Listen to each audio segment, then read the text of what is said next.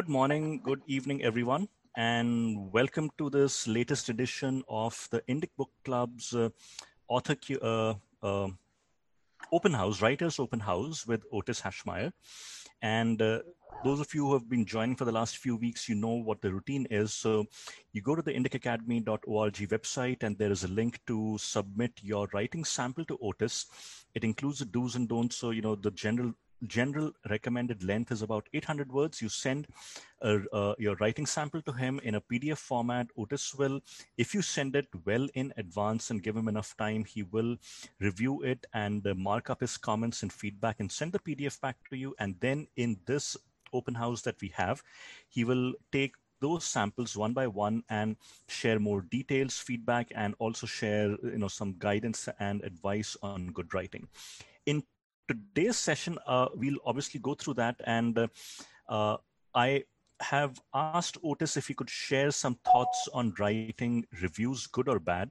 So while we may or may not be able to get through this today, uh, I will. Uh, he has shared some some tips on on you know what can uh, how to go about it, uh, and we or I will send him some reviews uh, that I think did a good job of, uh, uh, of of describing why the book was good or not good. And uh, maybe in next uh, week's session, Otis can walk us through some of the uh, particular details there. So with that, I will turn this over to you, Otis, and uh, uh, all yours. Okay, thank you. Um, all right, sorry, let me, I was doing a little scheduling here too for the anthology, so I'm not gonna be able to do that right this second. And I'm also setting oh. up uh, this broadcast on Facebook, so I'm going to go on mute now. Okay, great, thank you. Um, okay, so I um, uh, one one thing I, I did I wanted to address actually in um, oh I don't see everybody. Is this is this everyone? I'm still uh, promoting some people to panelists. So okay. Give me a second. I think everyone should have become a panelist now. Okay, great.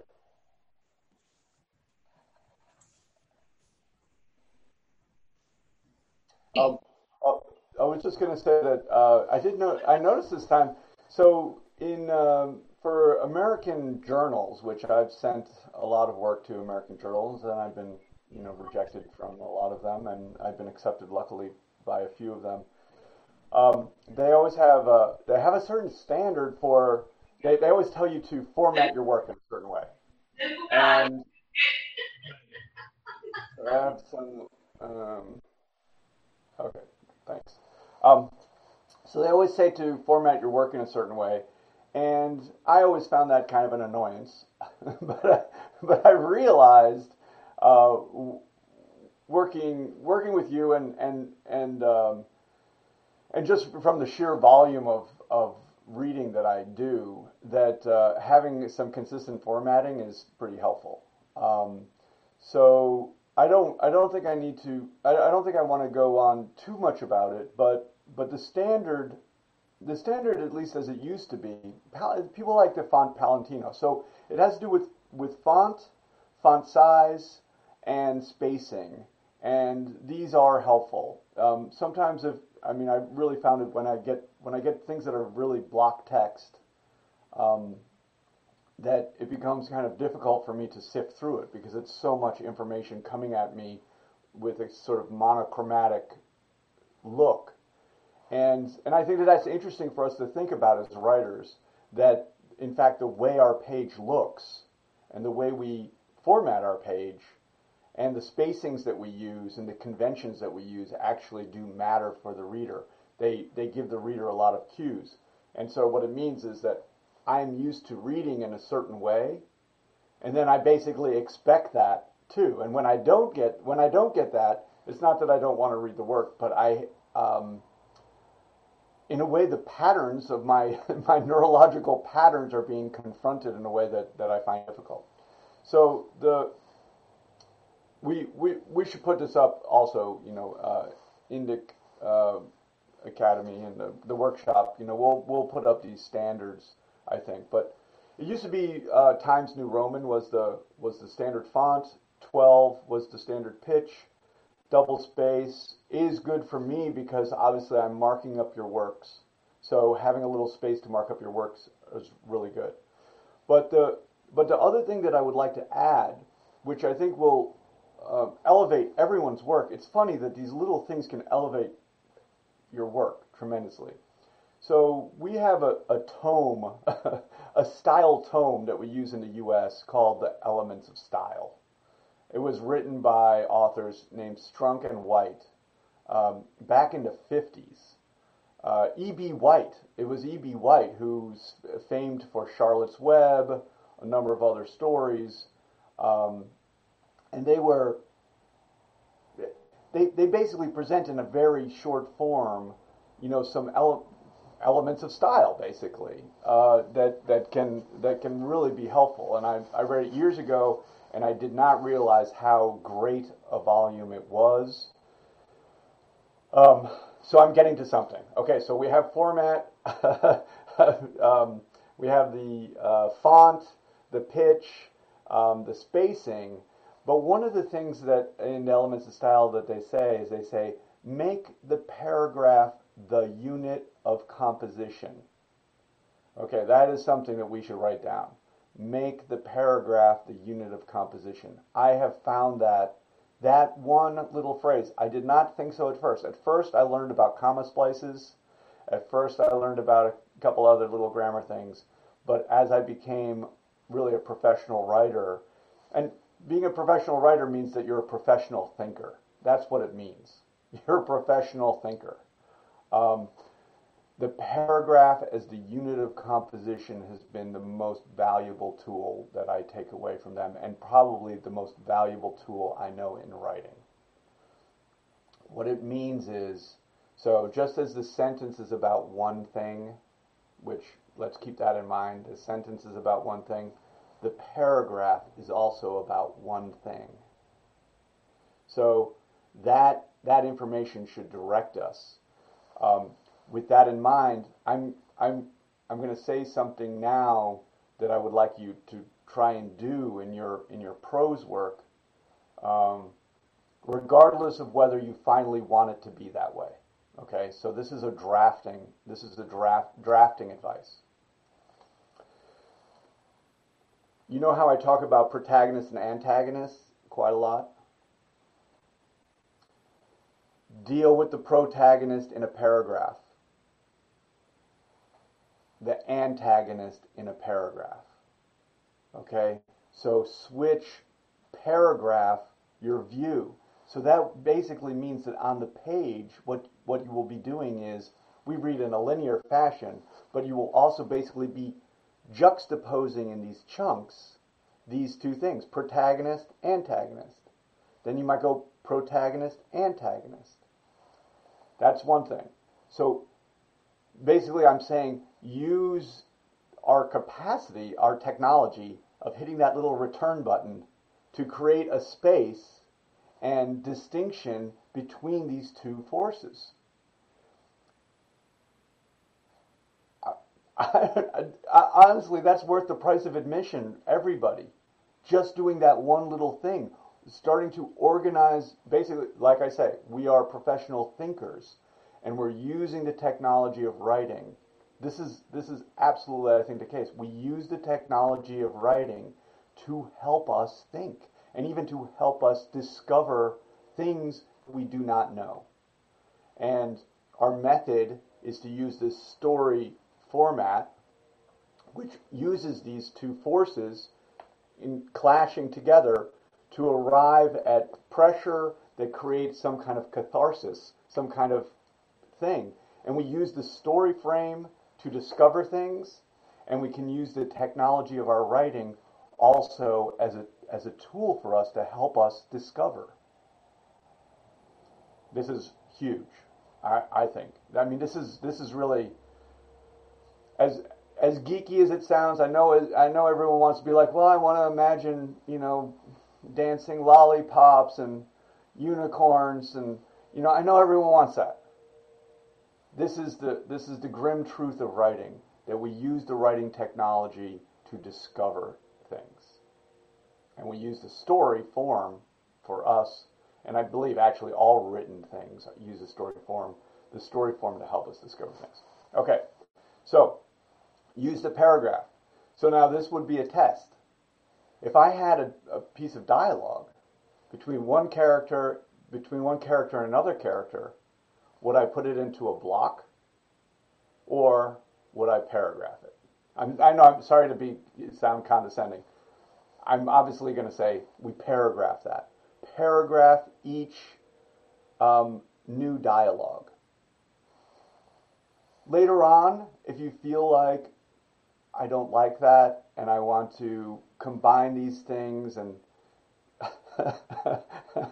choke choke down the intellectual engagement of my reader, okay, if you think that, put it back together.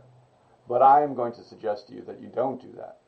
White space on the page is incredibly valuable to us.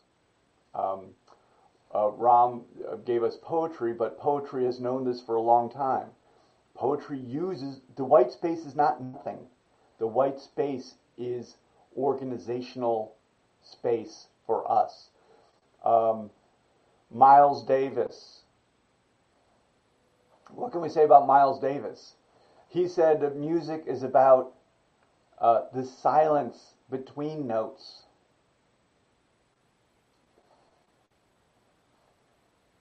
What in music, what we call intervals, right?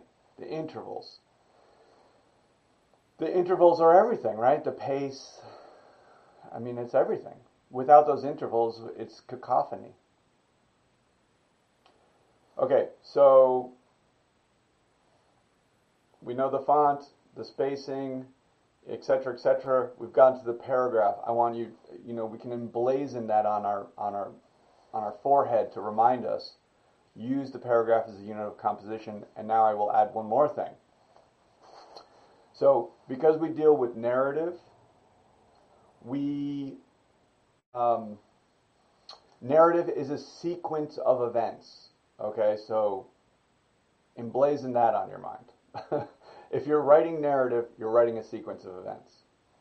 If you're writing a thesis-driven work, you might not be dry, you might not be writing a physical sequence of events, but you are writing a metaphysical sequence of reading events. So, narrative is a sequence of physical events. Thesis statement, I am going to argue, is still a narrative because it's still a sequence of events, but it's a sequence of metaphysical events. If you're writing a thesis-driven work, the same thing comes true. Paragraph for your protagonistic force, the, the person who, the person, the author who is making their point, and then a paragraph for the antagonistic force. And this is a great thing for us to understand. If we don't have a paragraph with that antagonistic force, we're only putting one force on the page. And if we're only putting one force on the page, we do not have any dynamic action in our work.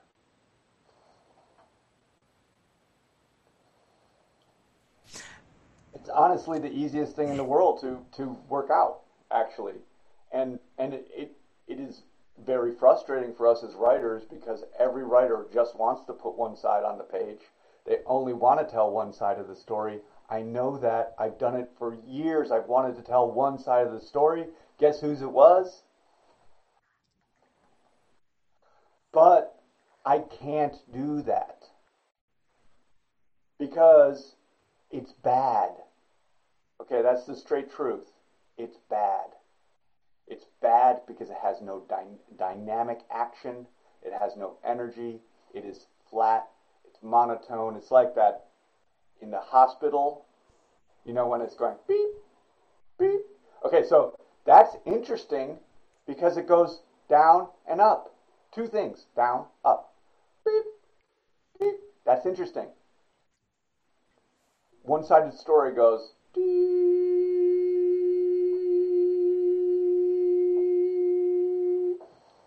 I am not kidding. It's not a joke.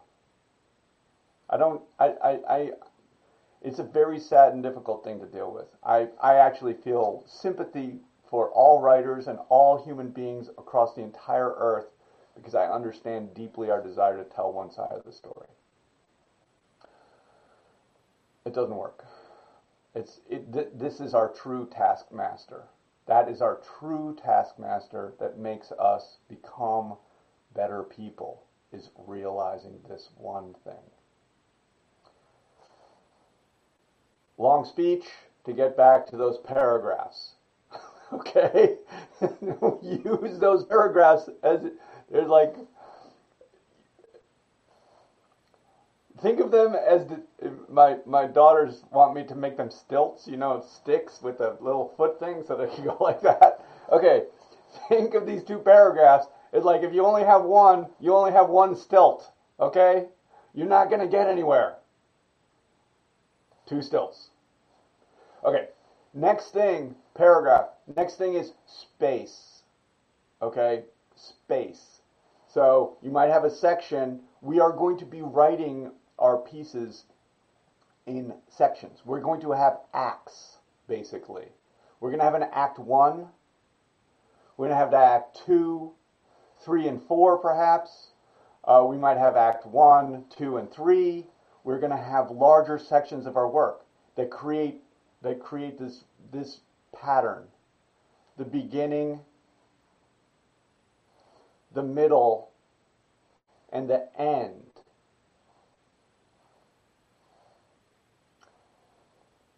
We want to create a space so that the reader can recognize this transition. This is my rule for space.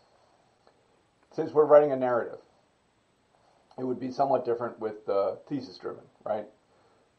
Thesis-driven, if you're dealing with one metaphysical idea that's, you know, developed, then you might have a space to the next one.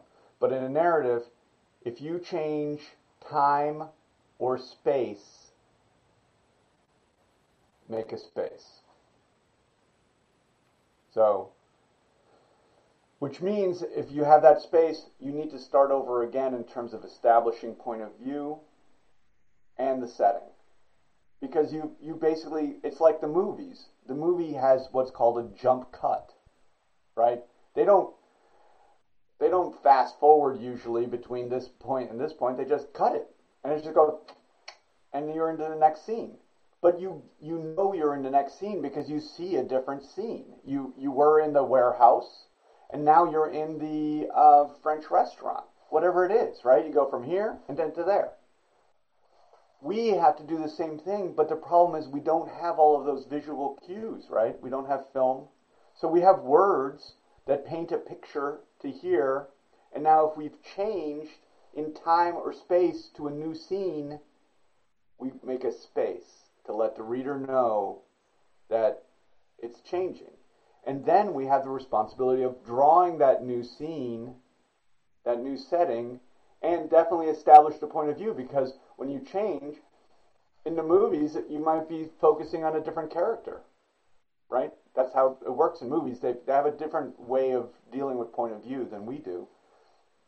Um, but we want to, so the reader's like, I don't know what's going to happen, you know, once we've changed, once we've changed the situation, until you develop a pattern. They don't know, so you need to always set the scene so that they can see and imagine, and then also establish the point of view so that they feel secure about, did they, are they in the same point of view that they were in here, or are they in a new point of view, because you have multiple points of view. So Otis, a question. When you are jumping between scenes, you said, you know, uh, a space and then establish the point of view. Uh, so take a case where you are alternating between uh, those two scenes for several pages for whatever reason. I'm assuming that uh, the need to establish a point of view is only going to be the first time. And then when you keep switching back between the scenes, the reader will know that these are the two scenes happening. You don't have to reestablish the P O V.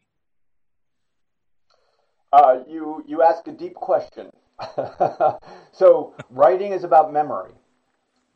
So, because what happens, obviously, when we read, the reader is reading here, here, here, here, here. So, you have a scene that's established here. They read a new scene that's established here. We'll just call it A, and then we'll call this one B. Okay, we come back to A. After B, do they still remember what it looks like? maybe, maybe not, right? Mm. This is the same, you know, so we need to think about that. So I would probably say I don't need to establish the scene maybe as much, but I don't know. We, this is part of our part of our issue, where where this is this is even more illustrated in uh, characters. So char- like like you're saying, we we're we're trying to make a movie basically. We're trying to invite the reader into a world that takes place in time. So that's basically like a movie. Right. We're trying to invite right. them into a movie that takes place in their brain. If we do not give them the language to allow that movie to take place, concrete language, imagistic language, you know, basically the language of physicality, physical language, then no movie takes place. And we're only dealing in a metaphysical realm in which the reader is just trying to absorb abstract information. Very, very poor, not not effective. This is why stories are actually so much more dominant and effective as for conveying information than abstract work. They just are. And if you do use abstract work, you base it on evidence, which is physical. Physical is always better than abstract. Right. So so right. where where your question really comes into play is like, a character. You might have a character established here, and this is something that I've, I've, I've mentioned actually in some of the works here. People have the names of their characters, and they say what the relationships are. I can't see those. I can't imagine someone from their name at all. Um, so it it's not effective for making the movie take place. So like if you remember your like your French films, you know, your noir French films, and it's black and white, and one person's wearing a red beret. Okay, that is a technique that's used to help you remember who you're dealing with. Um, this is also why in the movies characters are so distinguished. Uh, one guy is the oh, he's good with a gun. The other guy is a knife fighter. The other guy is good with his fists. Right? And the other guy is, uh, you know, as they joke, the wild card. You know, who knows what he's going to do? He's crazy, right? So you have all of them distinguished, and then when they when they might disappear, but when they come back, we still know who they are because they're still doing their thing. They're still dressed the way they basically dress, right? They're still behaving the way they behave, and we're getting the cues, which help us imagine them. Again, you know, it reinforces that imagination. So it's actually,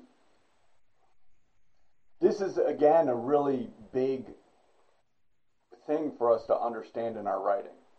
I've had this so many times. You know, I've taken immeasurable workshops.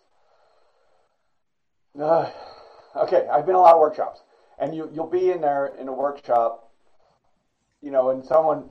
You know, someone would be like, uh, I don't know, I don't know how old this character is, you know, and the, and the, and the writer will go like, I said that they were seven. It's like, but it doesn't matter. It doesn't matter if you say that they were seven. That doesn't mean anything to the reader. They have to behave as if they're seven. It's the it's the behavior and the actions that allow the reader to imagine them, not the words. I mean.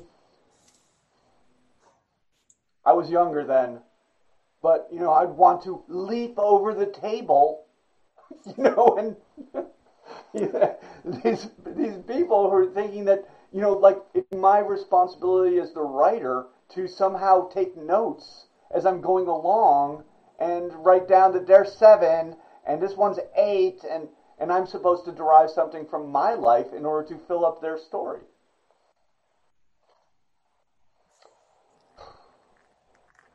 Um, in this, though, I like this conversation very much, we will find that the,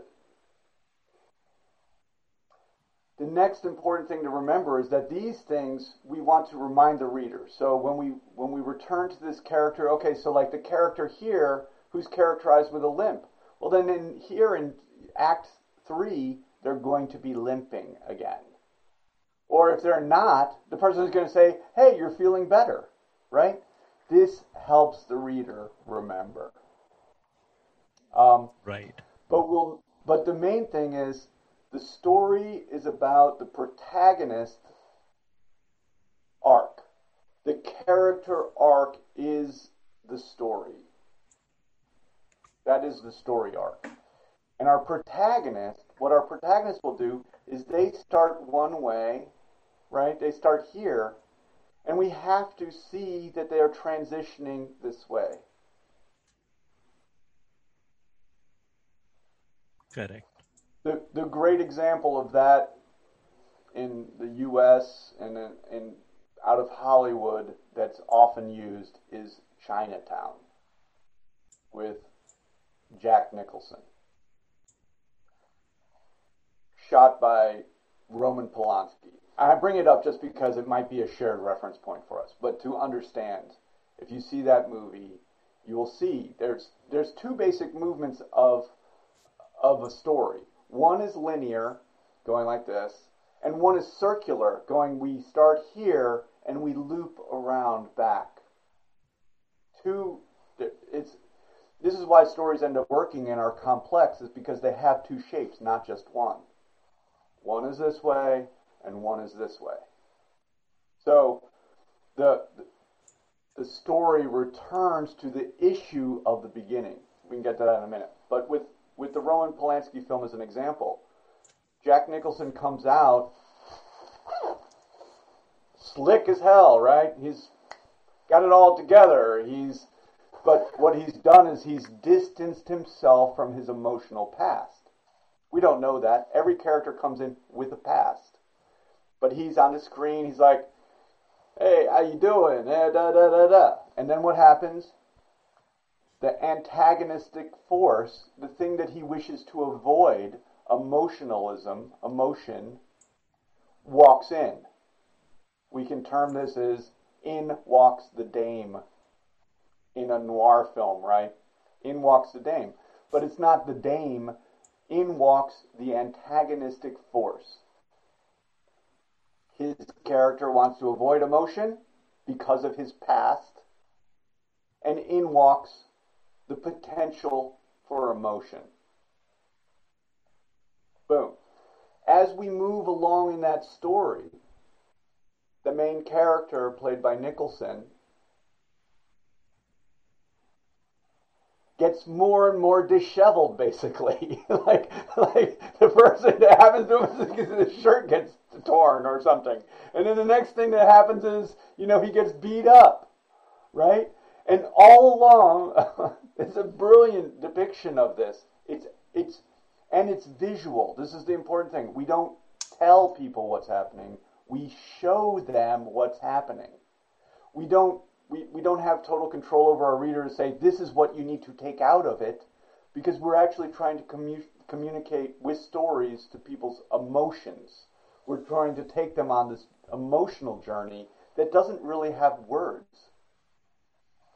So, so along the way, he's getting beat up, and then there's the great scene where Roman Polanski himself does a cameo, puts a knife in Jake Gittes's nostril and pulls it. Now, this is about the middle of the movie.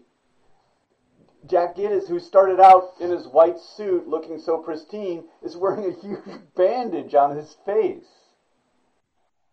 to cover up the fact that he's had his nose cut.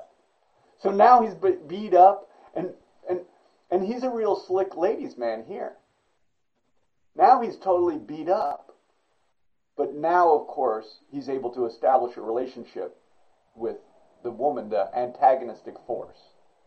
And then, I, I don't want to ruin the movie for you, but anyway, the point is this transition, and the point I'm making is, we have these other characters, minor characters show up. We have to remember them, okay? If there's a major antagonistic force, we want the major antagonistic force also to have an arc of character, but the most important thing is that the protagonist is the one who's on the journey. So for that, we need to know who the protagonist is, of course, but they're the one that we're following. And what I'm saying is, and the reason this is coming out of the conversation about memory, is that while we're remembering this person is the you know, like Hitchcock used to have the Thin Man or whatever. You know, th this character we have to be able to recognize and remember, but this character, the protagonist, has to transition. So they start one way, but they're not the same in any scene that they're in. They are always changing. And the moment that they are exactly the same in stories, you cut that scene, because it is not part of the story. The story is about the character's transition into a very difficult place out of which they may or may not be able to transcend. They have a choice. And so the choice in which they do transcend is a comedy.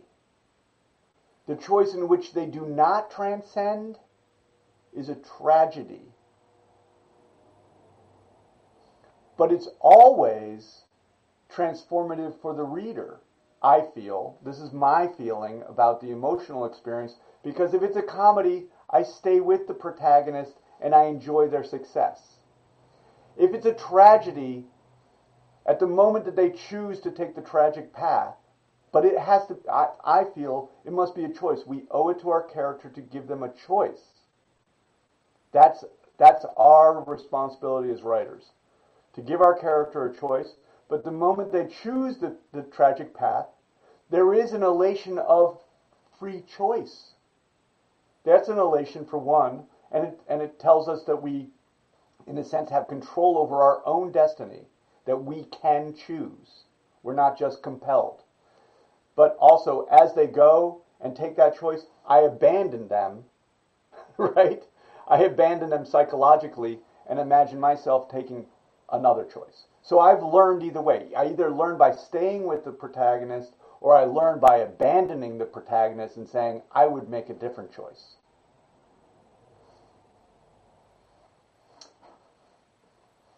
So paragraphs, space, and then I'm then let me just say this while we're on topic. I said that the major movements are um, beginning, middle, and end. So I just want to say this about the rhythm of story. We'll see that beginning, middle, and end is one, two, three. But the other rhythm in that, and people will say this, is that the beginning is about a quarter of a quarter. The middle is two quarters. Half of the story will take place in the middle in terms of general, I'm just talking about the general rhythm. So fifty pages, fifty and fifty is one hundred pages, and fifty pages for the end. What that does rhythmically is it creates a it creates a counterpointal rhythm. I, I not to one, two, three, but underneath that is one, two, three, four, right? Beginning, middle, and end, and underneath one, two, three, four. So we have a three act, three act, and four act are very similar, really, and we. We want to actually have the rhythm where we have both of those. Um, but I just want to say this briefly. If we think of the divisions between beginning, middle, and end, what that means, and I tried to puzzle, I had, you know, a mentor, and, you know, I've heard it many times, a story has a beginning, middle, and end, and I, and I honestly wanted to shoot someone because I didn't have any idea what that meant. What does it mean, a beginning, middle, and of course it does. You, uh, you know, so... But what I've reasoned that it means, and I will tell you, after great pain for myself, is that the beginning does what the beginning must do. The middle does what the middle must do. And the ending does what the ending must do. And so, that also means... If you do not have the beginning do what the beginning must do, it's not the beginning. If you do not have the middle do what the middle must do, it is not the middle. And if you do not have the ending do what the ending must do, it is not the ending. What they must do is the beginning must get the reader committed to the story. They must know, they must want to know what's going to happen and care about it, to the point that they are willing to read the rest of the book. They will put it down at any point that you don't fulfill your bargain, but that's what the beginning must do. The middle has to emotionally prepare you, has to emotionally prepare the reader for the ending.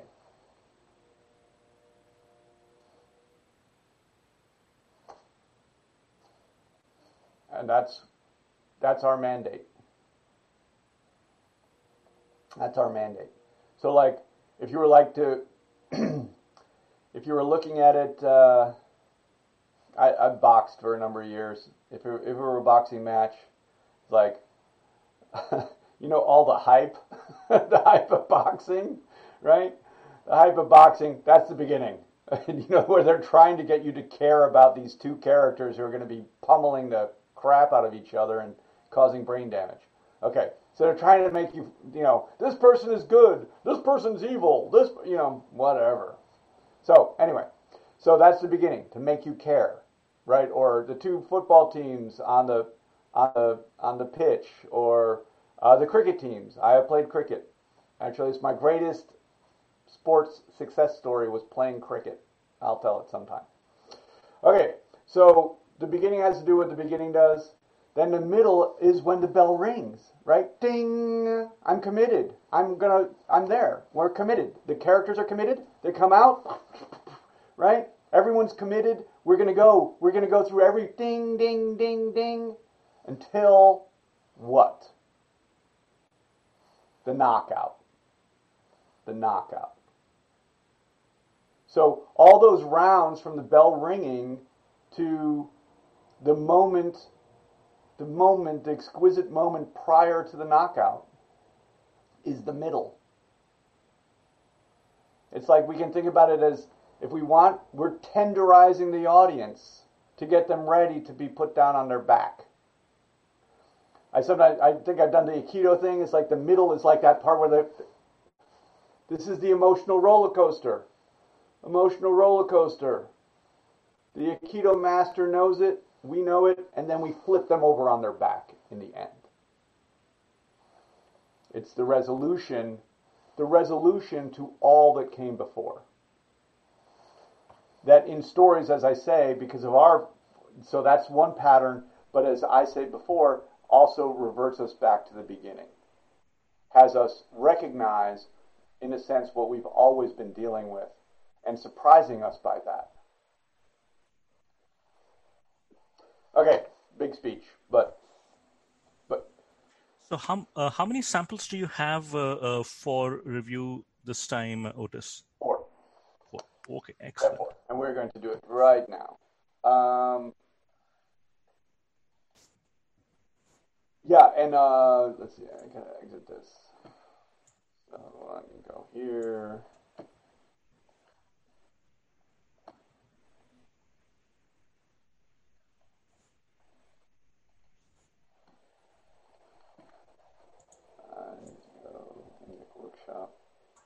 Oh wait, sorry. I'm.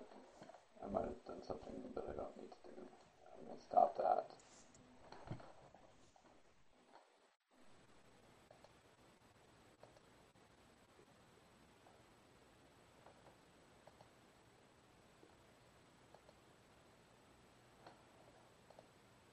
Okay.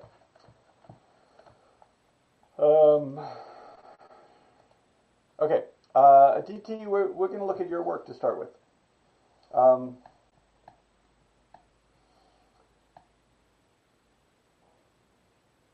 and do you see that? Did that come up as shared? Yes. Yes. Okay. Um, and we.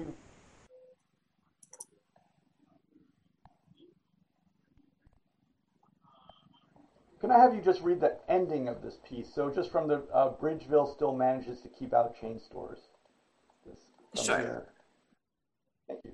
Bridgeville still manages to keep out chain stores in favor of local establishments like this family-run grocery.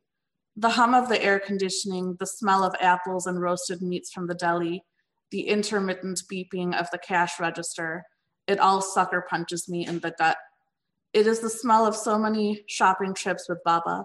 We would spend hours here wandering each aisle, picking new things to try. Everyone knew us by name. Now I feel the stares of people pressing into my back. They have not seen me in years, but probably recognize me. The same long curly black hair and wide dark eyes, always too unblinkingly intense, my lips stubborn, firm, and unsmiling. I am a subdued version of my mother, a little too visible in this town with so few Indians. They are probably wondering whether I have rel- relapsed into the sickness of silence once more. Okay, great. Um, what was it? What was what was your intention with this piece? If you could talk about it just a moment. Sure. So this is the the opening scenes of a of a novel I'm working on. So I wanted to create a little bit of mystery in the in the mind of the reader without being confusing. I also wanted to establish uh, the sense of, of, of Lila, and she's kind of haunted by her past because that's a big part of the story. Uh, and also the beginning part was this dynamic between her and, uh, and Sanjay, who is the other lead, and they're kind of antagonists, but they're also uh, is, a, is, a, is a love story that develops between them later. So I wanted to, really? set, yeah, I wanted to set some of that, some of that up. Um, well, uh, uh, great. Well, that helps me. I uh, can always give me that as a note, so it can help me read a little bit, because, um, as, you know, when, as I'm reading it, I'm saying, okay, it's beginning here and then it's ending here. And then, you know, some of my comment was, is this going, it, does this feel like an ending given where, you know, like, so I just go back to my basic stuff. You know, I say the same thing over and over again. It's like we start with A.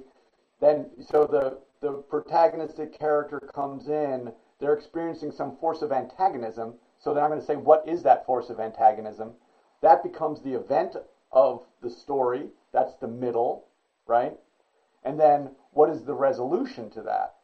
And, um, and that's what I was going to sort of draw our attention to. Um, but as a as the beginning of a novel, so that's, so it's very different. And it's funny because, right, I'm just looking at whatever this is, you know, seven hundred fifty words, eight hundred words. And so I see a complete thing in my hands.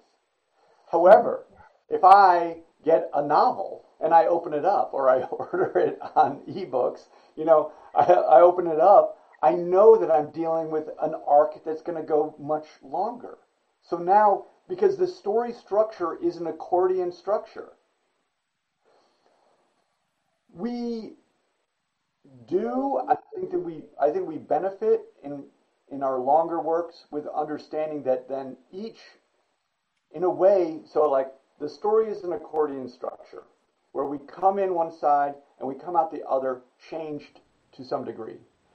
We should take that accordion structure to every section of our story and every section of our work, basically. We can take the accordion structure to a sentence. We come into the sentence, we go out the sentence, right? We can, de- the paragraph is a unit of composition. I absolutely mean it in terms of the paragraph. That we enter the paragraph one in one way and we leave it another. And it doesn't matter whether we're dealing with narrative or we're dealing with um, thesis-driven argument. And then the same is true for each of our sections, and the same is true for our chapters, and the same is true for our um, our beginning, which would be the first major section. The same is true for, as I see it, excuse me. Tells you I'm talking too much. As I see it, the, the middle is these two sections, so each of those sections, you come in, you go out, and then the final one, you also go in and you go out. So I offer that to say that this probably can be tightened up to make sure that the reader does have an experience of entering this section in one way and leaving in one way. Um, the simple way that I usually express that is that we have a protagonist who enters the story in a in a certain state, basically an emotional state, a state of an emotional state. And I'm going to get real, I, I know this is going to sound so mercenary to you all, but I can characterize those states, for me, I can characterize those states as easy, either being positive or negative. It's either going to be a positive emotion or a negative emotion. They then have an interaction with the antagonistic forces that should change them each step of the way. These are the steps, you know, in our story. And so if they entered in with a positive emotion, pretty much they exit with a negative emotion, and vice versa. That's, that's, so now when we're consciously thinking about that, now we also see that we're creating, we're beginning immediately to create the emotional roller coaster,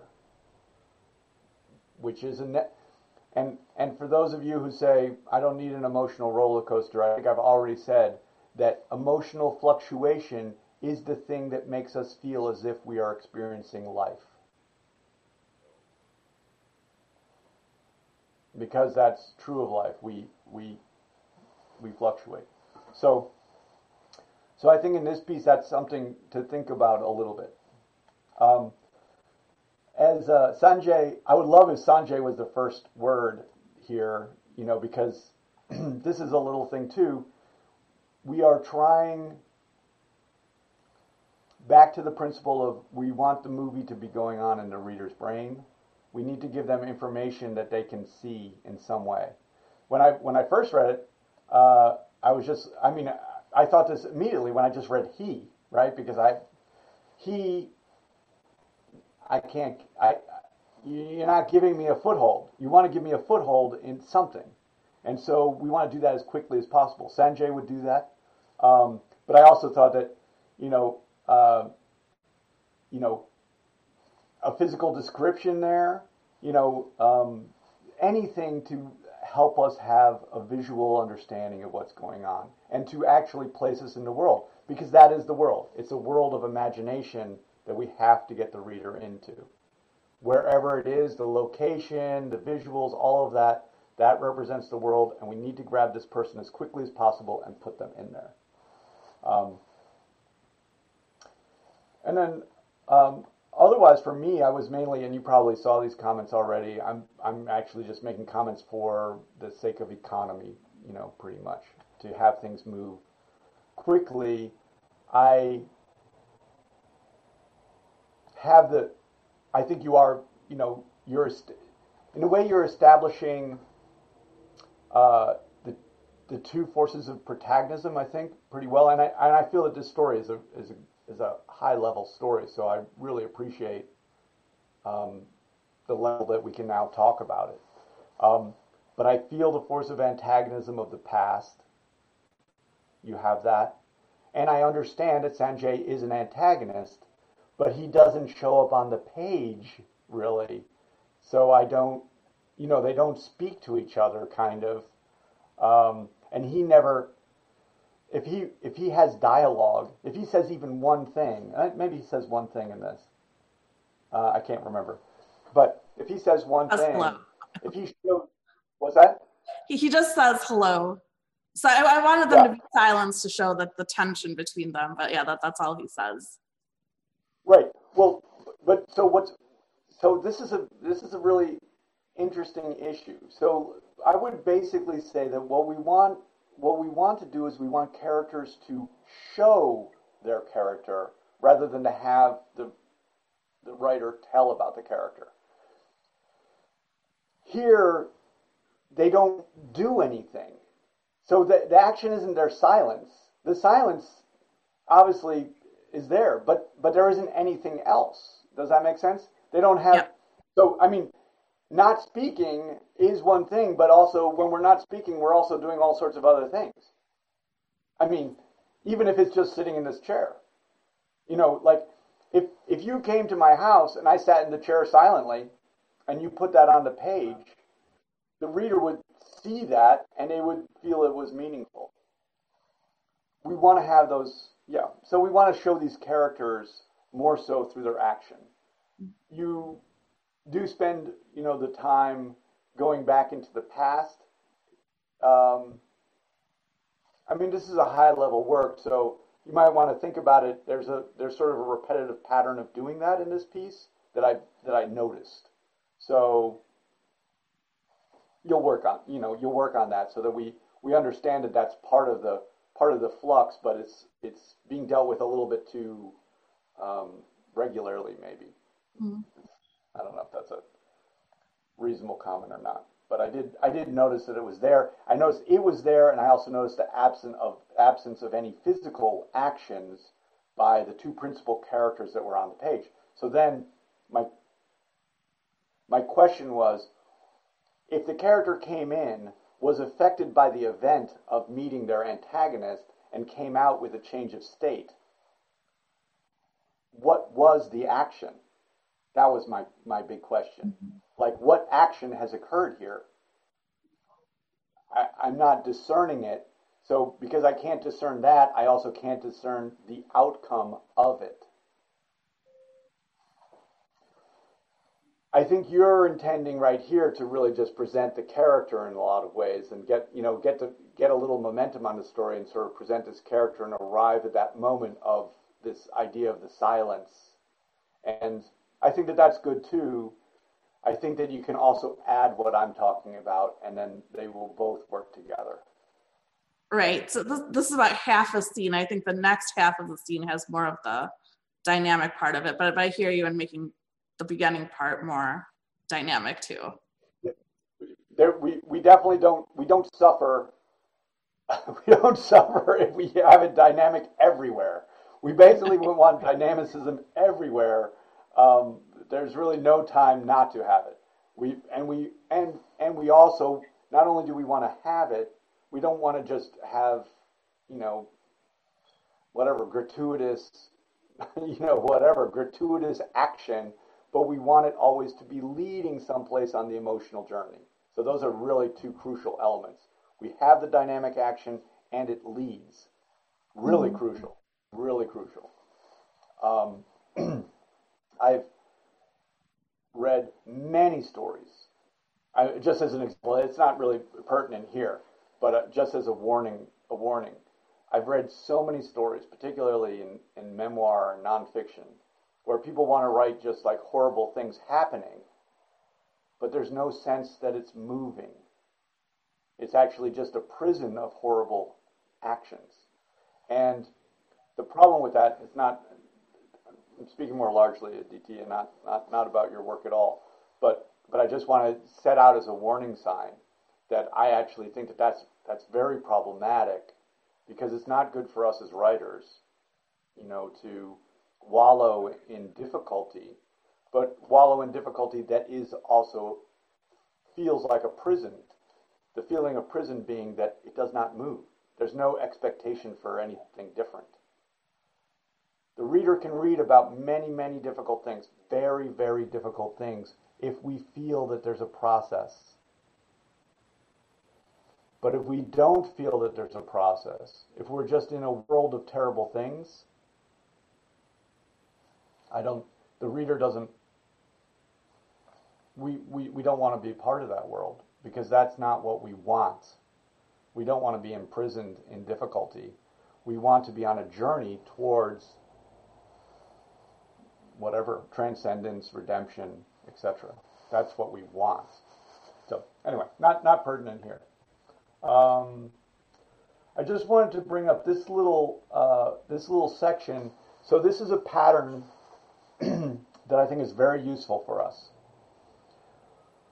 When we write and when we draft, we often, so when do we, well, okay, let me continue. When we write, we write it, we write some action, and then we play catch up to explain it.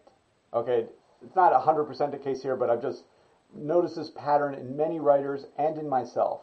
It's the sort of, uh, we, yeah, we just, we write some kind of action, and then we explain it afterwards.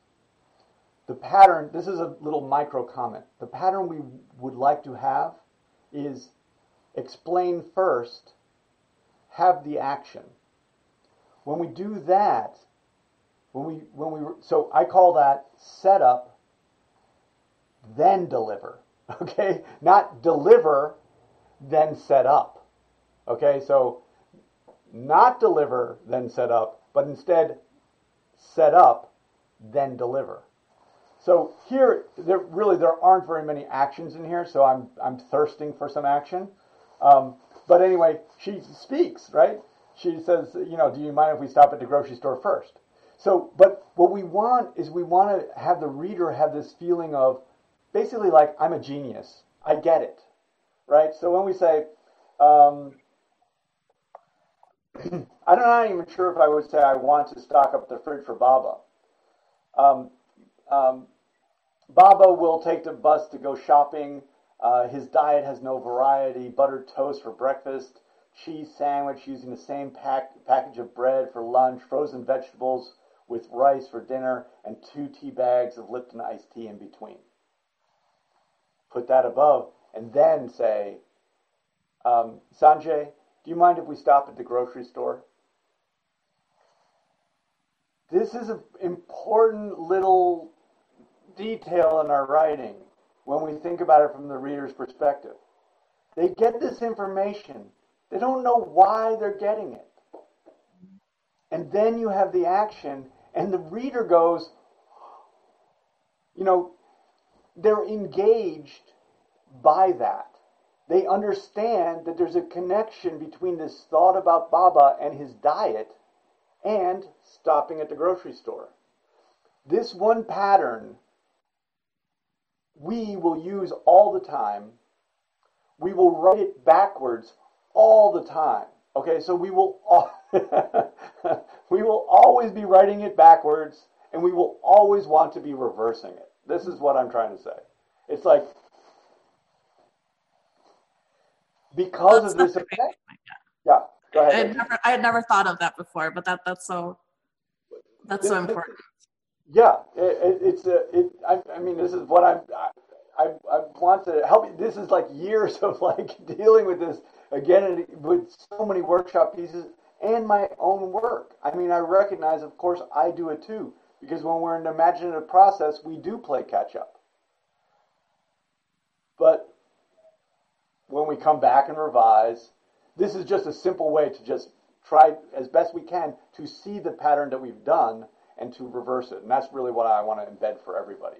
And then basically to make the, the pitch to you all that the outcome of it is really great.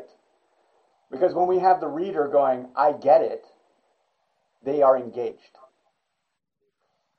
It's absolutely different from telling the reader things and explaining them to them, which is the death of our work. When we tell the reader stuff, the reason we don't, the reason that we say show, don't tell, but this is a little strategic way to do it. The reason we do that is because when we're telling the reader stuff, they don't have to think and be engaged at all. And when they're not engaged, they're basically, they're, well, they're gone. They're not there. It's that, that engagement is being there. Um, uh, this was a place, I, you'll see, I just, so here was a little place where I would say you want to have that space, right? You want to have this space here because we go from being in the car to this um, grocery store here. And so, and then this is a place then where I would say, so you see, I've also written establish point of view, you know, after the gap, you know, mm-hmm. So once you have that space, so rather than, so here, when we say Bridgeville still manages to keep out chain stores, that isn't character point of view. That's the narrator point of view.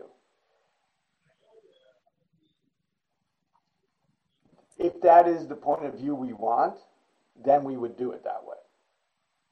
Mm-hmm. In in a narrative, in a narrative like this, I probably wouldn't, because really the vehicle for our experience is the character.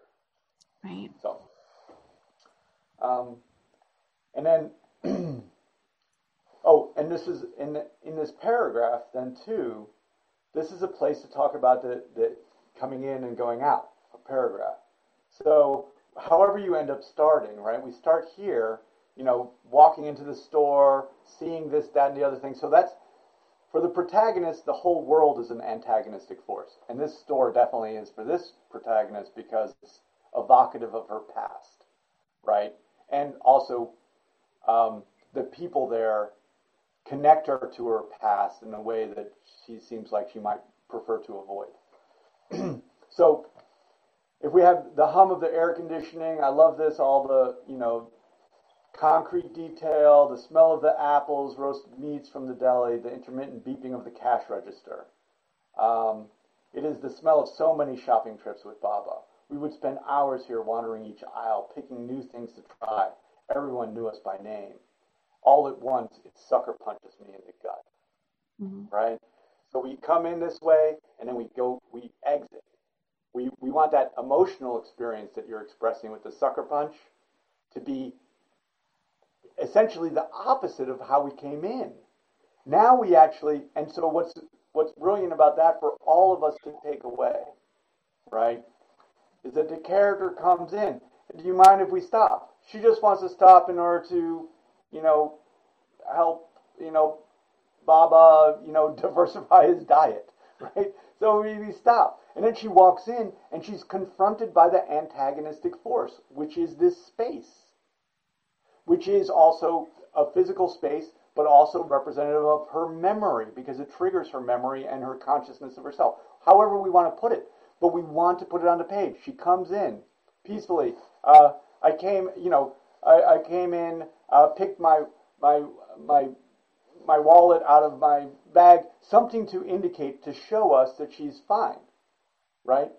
But then we have the store itself, the antagonist. And then we have sucker punch me in the gut. Really important to realize that that is, we, when we write stories, we're writing something, we're writing an action in time. We are not writing a static truth, right? So that goes back to, we're not writing a prison, we're writing an action that takes place in time.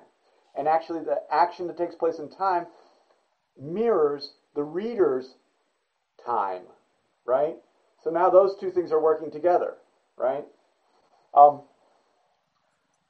this is why this paragraph is a great example of it. We want to use our paragraph structure to do the same thing that the section does, that the story does. All of these things have to do. We have to constantly show these transitions. Um, the moment we don't, then it seems as if we're getting information that is not part of the journey, which is the story. Uh, a great example, it's all right here, perfect, in fact. It's just that when we're imagining it, we don't always, well, we don't do it in order like that, you know, so um, until we get, but we can save time eventually by understanding that we we want to do this, and then we, then we purposely go in and we think of this. Protagonist, meet the force of antagonist, outcome. And uh, then, then from that place, we go into the next scene. They're here, antagonist, outcome. And that's really the way we, we do the whole story. Um, human beings never tire from reading about experiences that affect character. I better move on. I'm going to get in big trouble. Aditi, do you have Thank any you. questions on this? No, that, that was extremely helpful. I appreciate it. Um, part of the thing with the, the quiet is like she was actually mute for a number of years, so that that comes back to it. But uh, but yeah, great. Very helpful. Thank you. I I uh, yeah, I, I I get that. I think it's a great. I think it's a great setup. Um, okay, so sorry, I'm gonna go. Let's see.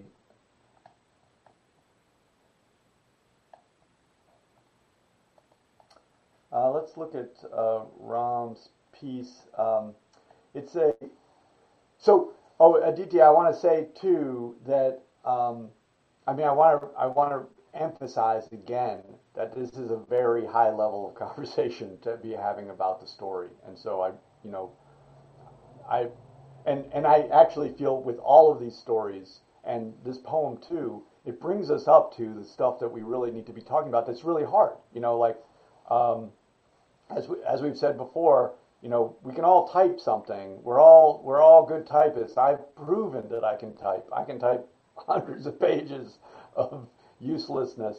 No, no, it's not. It was useful. I got I got to be a better typer. But we can type. But then we get to something where we're starting to type something that starts to look and feel like a story. It's starting to put those elements on the page.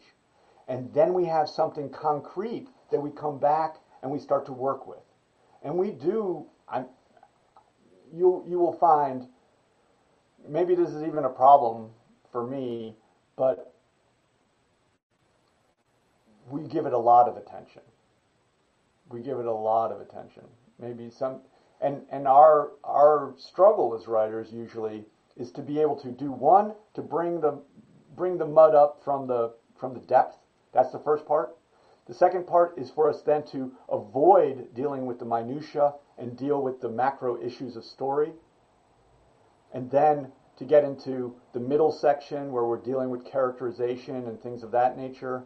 And then the final section is dealing really with, you know, the acute language issues. And uh, to and then with the purpose, with the purpose for us all of actually rising to someplace new. Right? Not not just for our readership. Yes, for our readership, we need to offer our readership something new, a new world, a new experience. But we also want that for ourselves, I believe. Um, okay. Uh, uh, Ram, I, I, you know what I did not, you know what I did not do. You know how I read this. You know how I read this. I, I read it down one side and then I read it down the other side, and I realize right now looking at it that you might you might have intended to go like this. No, no. Uh, you read it the right way. Oh, okay. Okay. Um, let's um, uh, let, let's have you read this part here to the end. Okay. Um, sure. The, the fisherman's the fisherman's side of the story. I let you cry, my dear, for I choose your salt season my catch than hiss on the empty sands. At night when the winds howl, dear, know it to be my call to you, for who else dare tug the edge of your mundani? I break your embrace, Chalamine, to wrestle fate, mine, yours, the world's, and return triumphant with the trophy, holding aloft the largest Chalamine. Okay, all right. Uh, thank you. So, what what were you uh, what were you intending a little bit with this poem? Uh, so this is a little interesting. So I was part of a writer's group, and somebody had uh, translated an ancient Tamil poem which was about a fisherman. Uh, so that triggered this. And uh, so I was trying to just look at it from the point of view of uh, the fisherman's wife. Uh, she is lonely. He has gone off to the sea. She is not sure whether he'll come back or not. And that's the only thing she is thinking about. And then uh, what would his reply be? So that's basically what triggered this. And uh, that's what I tried to capture. Okay. Um, so in, in uh, you know, I I feel that we have the antagonistic forces here. Obviously, we have two points of view that are being represented on the page. Right. The probably so. I was I was really fortunate. I, I was able to study with a poet who I still admire, and he's since died, Art Smith. You know, he's just really uh, wonderful. So, mm-hmm. uh, poetry is is deep in my heart. I don't I don't now at this point I don't really practice writing poetry very much anymore. Uh-huh. So. We'll, we'll just take all my comments with a grain of salt. Sure. The a starting point for me with poetry would be language. Um, mm-hmm. So just like we're all we're dealing with something that is extremely economical and compressed when we're dealing with a poem. Right. We still have a story to tell because we still have to take the reader through an emotional experience. Right. From one place, basically, to another, where they feel as if they have gotten something of value for themselves. Right. This is this is the issue with all of us in all of our writing. If if we do not take the reader, we either we either don't get the re- the reader at all, or we lose them along the way, Or we somehow get them to read the whole thing, but they do not feel fulfilled from the experience, which means that no matter how, this is really crucial for us to remember, right? Even though the even though the reader is leaving their own life to enter our, our world, their time and experience is, is incredibly important to them, mm. okay? Time is the most valuable thing, I think, that we have. Time to experience. So we do not want them to feel, even if the, even if it only took them thirty seconds to read it, if it took them an hour, if it took them five days, we do not want them to get to the end and feel as if their time was not well spent. Absolutely. Um, so for that, for that, I go back to the basics. We need to get them into the world. To get mm-hmm. them into the world, we need conc- what what I often say in poetry is concrete language. When okay. I've gone and taught poetry places, I had a Um, I, I went with a poet. I was really a fiction writer at that point. Um, I went with a poet, and he said, concrete language is something you can pour gravy over. You know, we were teaching kids. I always remembered that, and I learned a lot from it. Concrete. Mm-hmm. So we can't, we can't, um, we can't really, you know, we can't pour gravy over love. You know, he went through the whole thing, or justice, or any of those mm-hmm. things. We can grow. We can pour gravy over a toaster. We can pour gravy over our mother. We can pour gravy over, you know, all of these things. Getting those concrete elements onto the page are very helpful. Then, like we had with uh, Aditi, she started with he. Okay, well, he is a man, and we can, you know, pour gravy on him. But mm-hmm. it's not. It's not evocative. Mm-hmm. I don't actually see anything. I can't imagine okay. pouring any. Doesn't have that concrete reality. Okay. So we, we, since this is our, our motive is to bring the reader into this world in which they are experiencing and having something go on for them, and basically we understand that we have to base that on the concrete. Mm-hmm. We're gonna have a problem immediately when, and unfortunately, when we go to, you know, the fisherman and the fisherman's wife, mm-hmm. because that already like a, uh, it seems like a trope, right? So I don't okay. think I'm dealing with human beings. I feel like I'm dealing with tropes. Okay. I read, I, I read all the myths to my kids, and we're, you know, we love the Baba Yaga myths. Baba Yaga's mean. yeah. Um, right. And uh, I'm sure in the, in the Hindu tradition, you must have like, you know, this, you know, just mean, you know, the Baba Yaga. But, you know, those stories always start with something, you know, there there was a poor farmer, you know, who, you know, the Grimm's fairy tales and all of that. Yeah. So it can feel like a trope. So I don't feel like I don't mm. I don't I don't feel at the beginning that I'm going to get real people. OK. And then and and the issue there then is like, It's from it's from this sense of reality that I feel that I learn. I understand my life as being a real life, mm-hmm. may or may not be true, but I will uh, associate and identify with characters and their journey, who mm-hmm. I also think are real in the same way in the same way that I am real. Okay. Um, so that that would be something that I would say. That, that's okay. worth thinking about, you know, and, and in prose writing, we would say you want to have those concrete details, those mm. details.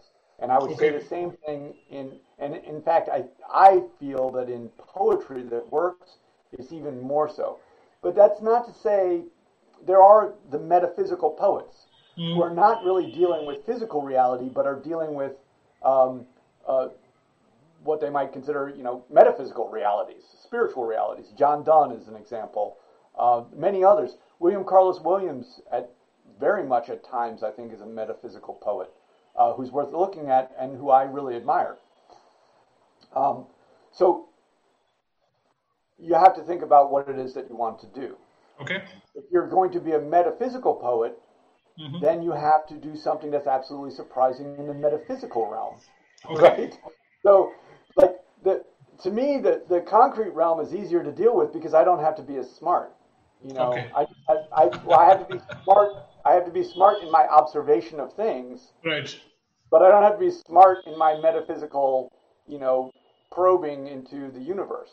And actually, for me, looking at concrete things helps me have that those larger metaphysical for mm. me. Okay. Uh, so, like one thing, so here when I'm reading this story, so we have we have the fisherman's wife, and she basically is lonely, uh, like you yeah. say. But I think to myself, if I were the fisherman's wife, I'd probably be pretty happy to get that guy out of the house too. Fair point. Right? So I, I think it's a little more complex. You okay. know, she's like, where, you know, where are you? I'm jealous of the sea. You know, where are your kisses? Like, hey, where's the part that she says, I'm tired of these kisses. I got things to do too. You know, so, so I don't right. think we've gone to a we've gone to a full character. And then, fair point. And then this. Okay. And then.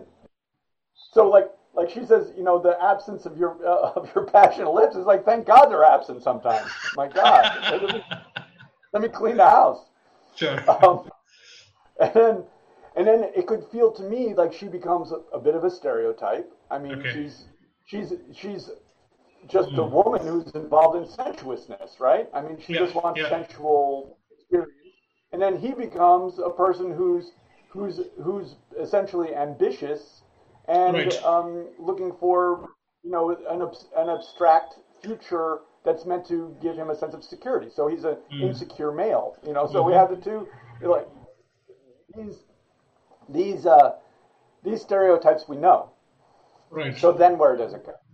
Mm. You know, because I get back to if I get that, and uh, you know, I right. I get to the end, and I'm like, what have I gained? Right. And if I have not gained, then I have lost. So, mm. but what's, okay. what's, what is great is you have the two, the two forces on the page, mm. and now it brings us to the important conversation of actually elevating our work so that we're not mm. dealing with tropes, we're not dealing with stereotypes, that we're actually seeing that we're forced to represent real human beings on the page. None of us mm. should... None of us should um, uh, take this lightly. Okay, right. this, this is this has always been my big thing. I mean, mm-hmm. if something has been driving me to, uh, if something has been driving my success to whatever degree I have some success, it's been this one thing that when we put characters on the page, they have to be human beings. Right. We do not use we do not use human beings to serve our purpose. We witness human beings and we have them be them on the page. I don't know if that makes sense. I'll give you an example. That makes sense, yeah. Okay, okay, okay. Well, I'll save the example. We, I think we better move on so I don't... Um, sure. But, so so that's the next level to bring this. Um, mm. I I suggested at the bottom of this, you know, there, there's so many... People who are going to read poetry have also read poetry, so they're used to a certain level of experience. But, you know, a, a poem that really knocked my socks off was Elizabeth Bishop's Armadillo. Okay, and I look at it. And, and, to, and to look at that and to understand that what she's doing is she's creating this profound imagery mm-hmm. and mm-hmm. to understand how she transports the reader's experience, basically at the end of that poem, into the point of view of an armadillo. It's just, it's a brilliant, brilliant poem, I think. Um, okay. And and I offer that up to say both these two things. Concrete detail, so what we finally have is imagery, right? Mm. Imagery, what that means is imagery for the reader. We use words so the, the reader has an image. Very Rich. important to all of our work. Um, and then and then we really pay attention to the fact that we need to go from A and then transition them not back to A. So I already know that, let's say I know the trope of the fisherman, you know, right. the, the, the the woman who's cast as sensualist and the man who's cast as, you know, abstract realist. And then I know mm. that already. If I end up with that still at the end, I haven't gone anywhere. Right. So I have to go from, I have to make a trip. Right. I see that. Um. But I love you grappling with it. I've lost many happy months. You know, I love, you know, if you if you love to write poems, and all of us, I mean, this is, that's that, it, it, it's like just indulging that micro level of attention right. to our language, and and uh, and I find that such a happy space to be in. Right. I also find that poems are a little bit shorter to write. I, I know it's not supposed to be that way, but honestly, I find them. I find I can finish a poem a little quicker than finish a. Of course. After after oh, this conversation, I will have to revisit all the two hundred I have written. I, I, I will also have to revisit that six hundred page novel I have written. I, I, sure. I think the thing with the thing with me has always been, and it might be with you too, is I'd always rather just write the new thing. I'd always rather just pull the mud up from the from the subterranean realm right. Right. and go back and deal with that mud. Sure. Yeah. I have so much. Fair I have point. so much of it. The problem um, is I keep digging up new things. Yeah, exactly. I, I, keep, I keep wanting to go here. I don't want to go Absolutely. back. I've already dug that up. Yeah. Okay. Thanks um, a lot. This was very useful. Thank you very much. Of course. Um, let's see. Uh, let's look at this piece.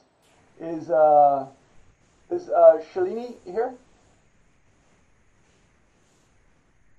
Shalini, okay, let's see if she is here. Uh, yes, yeah, she is, she is there. Am I audible? So, uh, Otis, I think this is probably the last one we'd have time for today. That's fine, because Ashvani is going to send me his piece back. Okay, so, perfect. Right, Ashvani? Right? Yeah. Yeah. yeah. He's going to send it back to me. It's a little bit long, and I'm asking for some format change. Okay. Uh, Shalini, um, yeah, can you, uh, I want to read,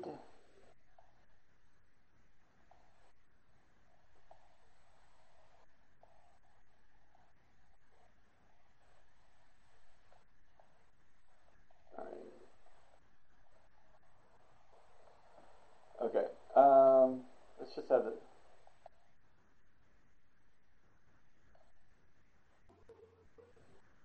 Okay, so let, let me just set it up a little bit. I'm just going to have you read this section. Um,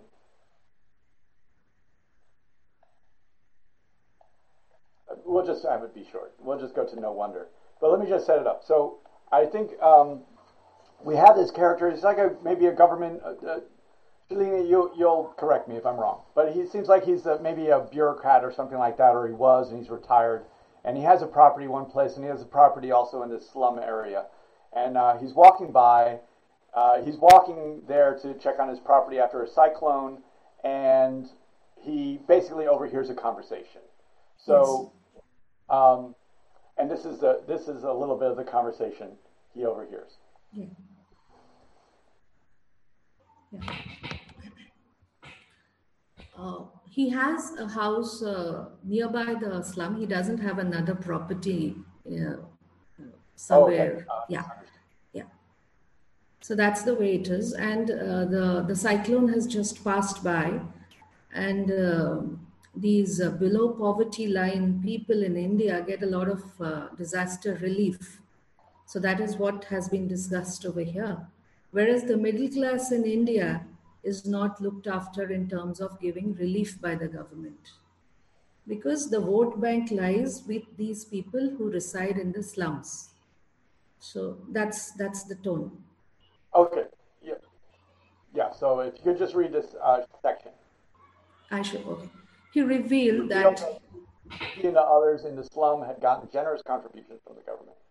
You want me to read that? Yeah. Yeah. Okay.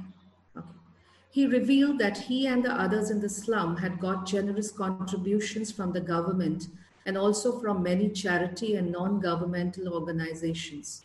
The list included candles, a dozen of matchbox, two kilograms of pulses, a packet of salt, a kg of sugar, a kg of milk powder, a sari, a dhoti, and ten packets of glucose biscuits, along with a generous portion of fifty kilograms rice.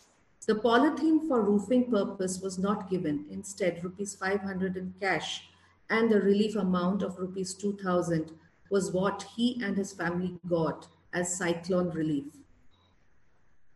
Should I continue? Yeah, just that he, he happily said. He happily said, look friend, the cyclone has made me rich. Listening to the list of gatherings, no wonder, murmured Samir Babu sarcastically. Okay. okay. Um, um, so this story, um, for me, so there's a there's a there's a fundamental issue of story. So this this story sounds like basically it takes a kind of negative view of these people who live in the slum. You know, there's been a cyclone and they've sort of gathered some money. And this guy, you know, this guy who lives in the slum has gathered the money. He says, it's made me rich. I can now buy um, foreign liquor. Okay. Yeah. So I'm com- I'm completely in sympathy, actually, with that person, personally. I'm like, I live in a slum, a cyclone has hit, and by God, I want to have some foreign liquor. You, you bring up some Richie Riches, you know. I, so what what this can feel like to me is it feels like there's a judgment against the, you, kind of a politicized judgment, in fact, and against these people who live in the slum, and then it arrives at the end as confirming that judgment about them. I don't, I don't, for me, this is problematic, actually, because this is going back to this idea of when we put characters on the page, we have to understand human beings on the page, not, not our stereotypes and our view of them. We use the story in order to do that. The other thing that's fundamental of the story for me is that it's the protagonist. Okay, so I'm going to take the protagonist. The protagonist doesn't go along and then judge other people and then come along and say, well, you know what? I'm so superior to them. I'm a, I'm a real human being, and I show that to myself by being able to judge these others. This is not what we do in our story. We have a protagonist who goes through a story and is challenged. You know, when they go down here, I keep bringing this up. You know what happens in that place? What happens in that place is that they see themselves. I sometimes term this as the light, right? We all we all love to shine the light on others, right? There's the, what is it, the, I think it's the the old, is it the Old Testament? You know, where there's like, we, we, we, we're so quick to remove the speck from our brother's eye and, and not see the, the, the plank in our own. I think that that speaks to the human condition actually quite well. Um, so we always love to shine a light on others. And our protagonist, yes, our protagonist actually begins our story like that. But what happens in the course of the story and what happens in this place, I can't even show you because my, right? They've gone here, is that light shines on them. That's what happens in the story. We as writers, we as writers, we're here, okay? We use characters. They can be characters based on us, or they can be character, whatever. But we use characters. But like I say, we don't, okay, we're writers. Let me say we show characters. We don't use them. We don't use characters to advance our belief system. As writers, we try to witness the world. We don't try to prescribe it. We, as writers, we actually don't judge the protagonist. Yes, they're problematic. Our protagonist is going to, our protagonist is tested by the story.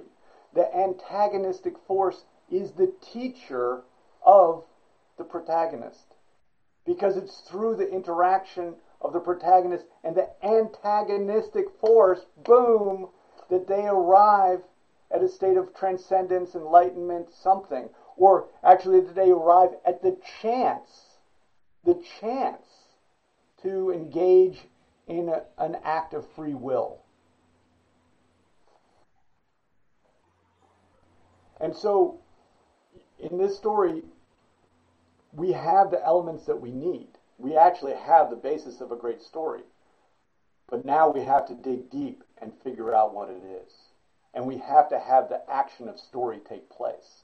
We have a character, retired, uh, obviously, um, he has his attitudes about people around him, that he looks at them and sees them in a certain way, and he is going to be confronted by these people.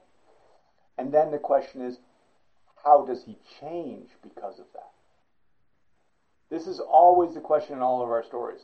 If there is no, I, I think I said this before, if a tree falls in a forest and it does not affect character, it does not matter. That is my my my saying for that. So this is what happens. The char- if the character has an experience and they do not change, nothing has happened. And we'll go back, to, as we were saying to Ram, the absolute compact of story is that I enter the story one way, I spend my time, and my time is well spent because I am changed by the experience. I'm changed by the experience because I have the experience through the vehicle of the protagonist.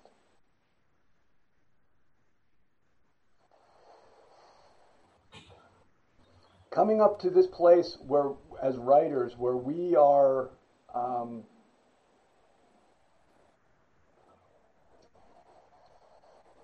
where we're writers and we're not we're not engaged in in making an, a play of our of our own bias and feelings, but we're up here.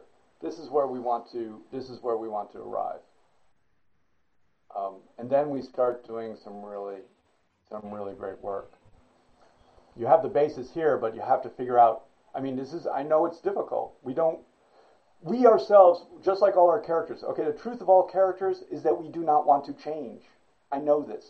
This is, this is my, in my, in my church of story that I live in, nobody wants to change. That's the truth of this character walking into the, the protagonist walking in does not want to change. We, as the writer, we give the protagonist a hard time. We force them to confront something that is going to force them to evaluate their lives in a way that they never have before, and therefore it is a monumental shift. A transform, it's a transformative experience in which their life is never the same again, and by extension, the reader's life is never the same again because they've experienced it along with that character. It's the big kahuna for us. You know, it's like, this is what we're after. And we're after we're after it on two counts. And, but I think the most, on two counts. We're after it because we want to write something that's successful. So that's our driven, our ambition, like the like the fish. I love the symbol of the fish is this ambitious, you know, want. So that's fine. That drives us. But the, the, the great victor in this is us.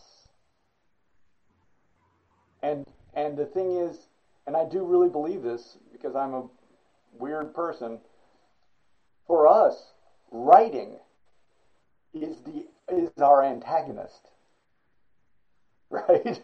Sometimes people confuse me as being the antagonist. I am not the antagonist. I'm just I'm just the messenger. uh, but believe me, Ashvani knows what I'm saying. Um, Anyway, so I think you have the, the rudiments here. The the characters that come onto the page for me are these are these wonderful characters. I do not blame them at all. They have a cyc- they live in a slum. A cyclone has wiped them out, and by God, I would be I would certainly want to be. I I hope that that foreign liquor, I don't know what it is, but I imagine that it's Scotch. By God, I would want that. Um, just like everyone, I think. Um, so so. So take these elements that you have and see where it goes. Reduce them down, okay? Reduce them down. This environment that you have, the the the, the cyclone is great. The the character who overhears is a little bit of a trope, okay? Because that's not we would we would like to have a more dramatic interaction between the character and the um and and the antagonistic force. Um, I you know. Who knows what happens? Maybe, you know, maybe, maybe your your protagonist goes, you need to have something, you know, blah blah blah blah blah, and then the, the person punches him in the face. You know, it's like, because this is what this is what the, the antagonist does. The antagonist tells the protagonist that they are not the only person in the world who exists. That's what the antagonist does. And that other people think different things, and they are just like you. Um, so I, I look forward to it. I love this environment. I love that the cyclone is hit. I want to be, you know, in the in this slum, and I love. I actually love those characters who who feel like they're rich. Of course, they're not rich at all. They have nothing, and they're going to they're going to drink it. They're, they're going to drink it away, which might be bad enough, but they're not even going to buy the cheap stuff. That is so human to me. Yeah. Now the now the key is to make the protagonist just as human by having him be affected by this interaction with these other human beings. Right. Um, okay, I better go. Uh, Avatar is gonna. Okay. Um, do you do you have any questions? No, no, I'm clear about it. Thank you so much. Yeah, you're clear. I'm clear. Yeah, I, I, sorry about that. I get I get very impassioned about these things, but I think that these are the things that are the most important for us, and actually the greatest things that we get from our work. I, you know, um, rising to this place of being a writer and not. There's a difference between being a writer and being a character within a fight who's writing, right? Like you're, you know, I gotta make the world this way and I'm gonna write something to make it that way. That's different than being a writer. The writer is trying to witness the world and, and trying to create a sense of truth out of it. And the truth that we create is this change, which is also adaptation, I think. I liken it to adaptation, but it's but that that the story in time is the truth that we tell. Whew. Well, good night, everybody. Thank you, thank you, Otis, uh, so much, and thank you everyone for sending in your samples. And uh, we will see and talk to you next week at the same time again. Okay. Bye, all. Thank you. Bye.